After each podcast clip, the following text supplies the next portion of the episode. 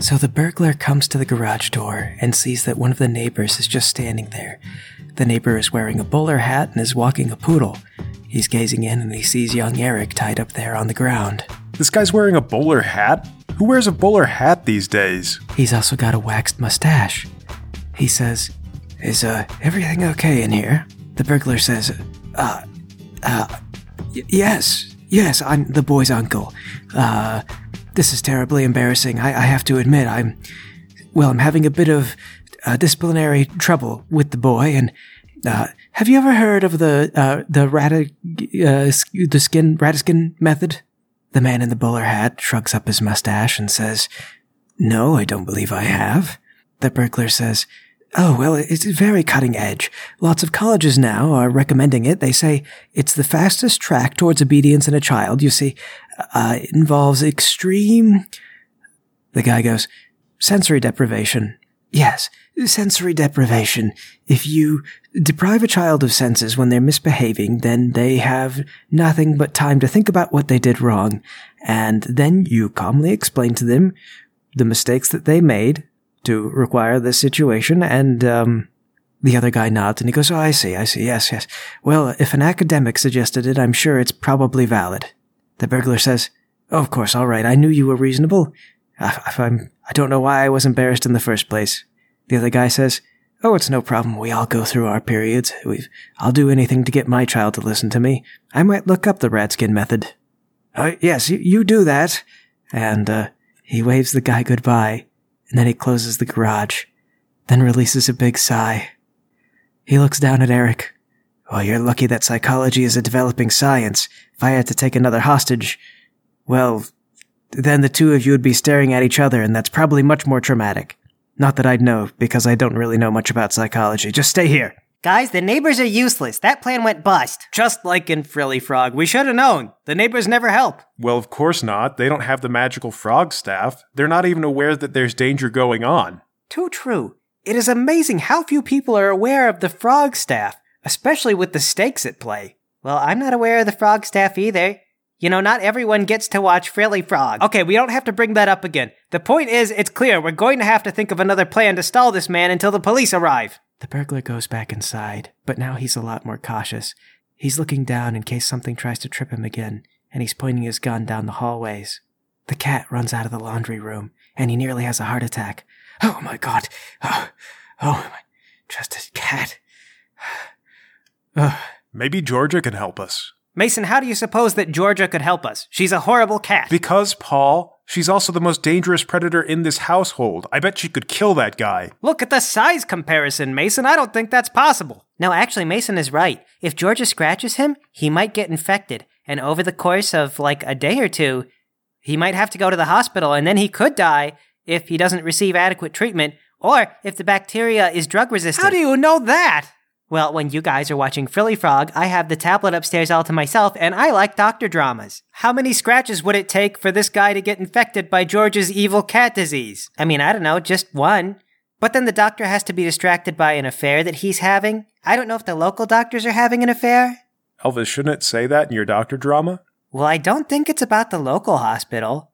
I might be wrong. I'm not really sure how we could motivate Georgia to help us without killing us. Well, it's probably a lost cause anyway. Dr. Big House usually figures things out by the end of the episode, so there's like no way. The burglar, after recovering from his short heart attack, gets down on his knees. He sets his gun on the floor, and he says, Listen, I don't know what evil spirit has been summoned into this house. He puts his hands up. He says, But I'm not here to hurt this home. I, I know I've ransacked the place a little bit. I didn't realize that someone was living in the bones of the house. Look, I'm just here for something that belongs to me. It was stolen. Uh, I hope you'll let me have back what's mine. Yeah, that's weird. If something was stolen from him, how come he didn't just knock on the door and ask to have it back? Exactly. If something was stolen, Mom would turn it back over to him in no time at all. She is the arbiter of fairness. Very weird. He waits for a while as though expecting some kind of response, which you guys don't provide, and then he gradually picks the gun back up, then stands up again and says, Right. So, I- I'm just going to go back to gently looking for my property. Please, just leave me be. I, I promise not to do any harm. Do no harm? Then untie Eric, you fiend! Who does this guy think he's fooling? Okay, everybody, I think it might be time that we open the knife drawer. Mason, Mother said that we must never open the knife drawer. It is forbidden. Yes, There are knives in there. but also we could use the knives to cut free Eric. Oh, So- that is true. I, I thought you were going in a completely different direction. No. Okay, I can get behind that. We can get in the knife drawer for an emergency to cut Eric loose. That's very fair. Okay, then let's just wait for this guy to get out of the way and we'll get the knives. The burglar carefully steps around, passes through the living room, then goes upstairs. He checks pretty much every step. He actually presses on them with his hands on his way up. He's very wary about being tripped or killed now. All right, go to the knife drawer, stretch up there and try to pull it open. There are childproof locks on the drawer. Oh, heck. Oh, no. Pull myself up and look down at it from the top. Does it look like I can get in? You can open it up like maybe two inches. Well, bring me up there, Mason. I grab Paul and I put him up on the counter. Thank you. I squeeze myself down into the knife drawer, grab a knife, pull it up through the opening, and hand it off to Mason. Well, that will work. You guys now have yourselves a kitchen knife. Such power. Such responsibility.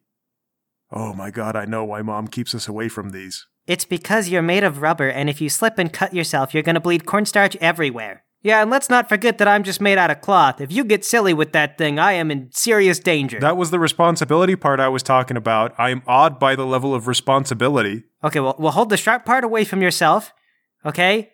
And and just set yourself down very carefully. What if I throw the knife first, then hop down? Well, I suppose so long as no one is down there, that would be safe. Okay, I just throw the knife on the floor. You throw the knife down and it makes a loud clatter. You hear the guy come down the steps, look down for a little while, and then he silently goes back up after he's satisfied that nothing is coming for his life immediately. I'd like to see him come at us. I got this knife now. You're gonna freeze up if he sees you. How are you gonna use that knife? Well, he'll see the knife and then he'll be so scared, he'll run out of the house. Unbelievable. That is a bread knife, for one thing. That is for cutting bread. How do you know the difference between knives? Because I have watched Mom cut bread with that knife. Well, it is still a deadly weapon. Sure, if you're made of bread. It's a deadly weapon to us. Point point the knife away from us, Mason. I am, guys. I'm doing it. I'm pointing the knife away. I'm being careful. You guys argue your way to the garage where Eric is still tied up. When you go to try and cut his rope, he feels you back there and he begins to squirm and whimper. Him having some awareness of you sends you all into instant paralysis. It only lasts for a little bit, but you drop the knife and can make fundamentally no progress cutting Eric loose. Ah, heck. Well, we can't cut Eric loose if he becomes aware of us, and just trying to cut him loose is gonna make him notice we're there. Okay, plan B. We stab the burglar. Ah! I knew it. I Oh, come on. Don't act like you guys don't also want to do it. I am a spider. It is my instinct to poison people. Yes, and I would rather shoot ink in the man's face and then escape safely. That's squids. I don't think octopus do that. You know nothing about my people. Well, I was made in the image of a man, so I feel compelled to use tools to achieve a better world. Well, that must be nice. But unless you can invent a tool that shoves that knife into that guy without us taking any actions, then I don't think we have many options. Well, why don't we make a tool that shoots the knife at the guy? Why don't we make a tool? Why don't we build the Great Wall of China around the house and prevent burglars from coming in the house in the first place? Actually, Lowry, do we have like a shop vac and maybe one of those jars with the candle in it? You know what? Sure, yeah, you've got a shop vac, and of course, mom has those kinds of candles. She's a mom. Okay, guys, I've got an idea. We gotta get the shop vac into the kitchen, and then we have to stick this knife handle first into the candle. We'll get the candle out first. We'll stuff the candle into the shop vac. Then, you know, like just turn the shop vac on in reverse. As soon as we see the guy, it'll shoot the candle out of the shop vac and into the guy. Okay, hey, I thought that you said that you were the poisonous one, that you kill people with poisons. You're not supposed to be the tool one. I am a Halloween spider. It is also in my nature to be terrifying. Well, I like Elvis's plan, but I do feel like it's going to take a lot of time to get a candle out of a jar and stuff the knife in there and, and, and all this stuff. The doorbell rings. The burglar runs down the steps, going, Oh no, oh no, oh god, it must be the police. And he gets the door, adjusts himself, takes a big deep breath, and then opens it up. And sure enough, it's a police officer. He says, Well, hi there. The burglar says, Oh, you must be the officer they told me was coming. He says, Yep, this is just a routine welfare check. I, uh, I don't suppose anything is wrong? The burglar says, Oh, oh, no, no, uh, no, I'm just having some trouble babysitting my, my, uh, my nephew. Uh, see, he's, he's a bit of a problem child, single mother, you see. And the cop goes, I see you're a firearms enthusiast. I'm a bit of a firearms enthusiast myself. What model is it you got there?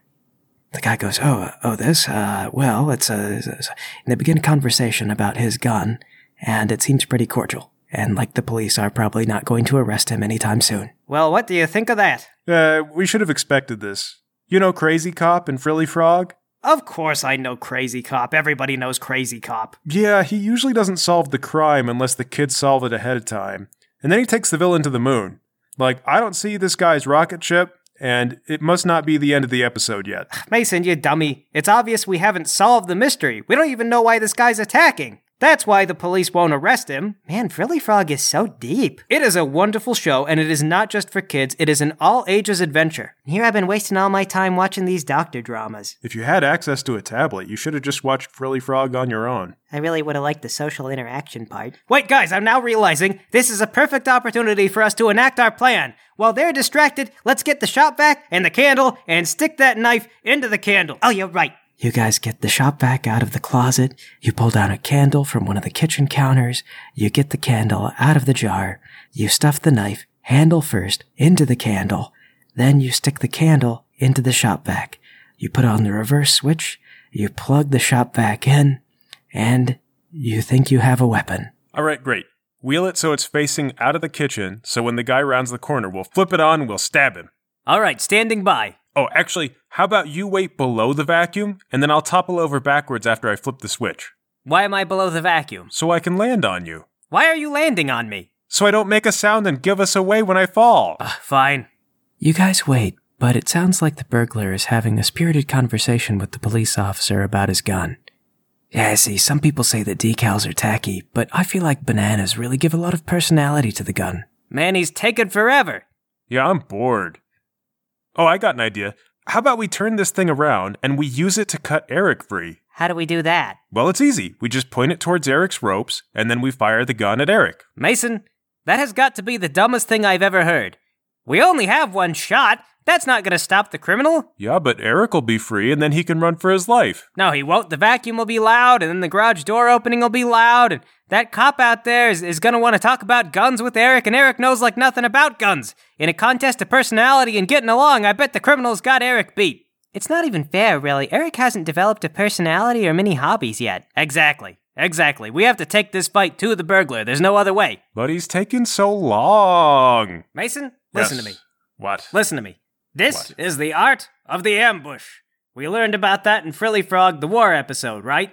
That was a kingdom made of jelly. But the principles remain the same. Jelly Kingdom or no, patience is a virtue. Mom says that all the time. She does, because mom is wise and mom knows what's what. But I, I feel like she'd be really fast about, you know, if Eric got tied up and mom were here, she would untie him right away. Yes, but remember when we were at the bank and mom didn't just cut to the front of the line? She did that because she has standards. Standards? Yes, standards. Standards to know when to wait and when to act. You gotta wait when you have to wait, and you gotta act when you have to go potty. If you wait and you hold it for too long, you'll have an emergency, and you might pee your pants in the car. We don't want that kind of thing, do we, Mason? No. Do we, Mason? No, Paul. We don't want to have a potty accident in the car. Exactly, it's very embarrassing. So we will wait here with the vacuum until our prey rounds the corner, as per people who can hold our potty emergencies in our pants. I thought you said the point was not to hold it. We hold it until we get to the bathroom. It sounds like the burglar is finally wrapping up his conversation. Well, it's been a nice chat, but I have to get back to my cleaning if you don't mind.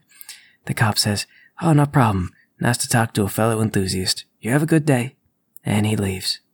The burglar closes the door, leans up against it for a second. Oh. Okay, alright. Uh, Where was I? Okay, take the vacuum hose and like tap it against the vacuum so it makes a click, click, click noise. Elvis, watch around the corner. Tell me if he's coming. All right, I'm watching. You start clicking the vacuum hose against the vacuum. The burglar freezes up. Uh, he's he's just standing there. He's got like this deer in the headlights look. He clutches at his gun and then gradually tiptoes towards the kitchen. Okay, okay. Uh, he, he's coming. Don't fire yet. Don't fire yet. Are you going to tell me when to fire? Yeah, I'm gonna. I'll say fire when it's time to fire. Okay, now? No, not yet. Not yet. Okay, tell me when. He approaches the corner. Okay, fire, fire, fire. I set the hose down on top of the vacuum, flip the switch, make sure it's in reverse, then dive over backwards behind the vacuum on top of Paul. You do all these things, and the guy rounds the corner. The vacuum starts up. He looks down at it and goes, What? And then, doop. And by sheer dumb luck, the candle flies out of the front of the vacuum and glances off at the guy's leg. It cuts his SpongeBob pajamas, but it's not really moving with that much velocity. Still, he grabs his leg and jumps up on the other one. He goes, oh, oh, oh, oh, oh, oh, oh. He jumps on one leg and then falls back into the living room.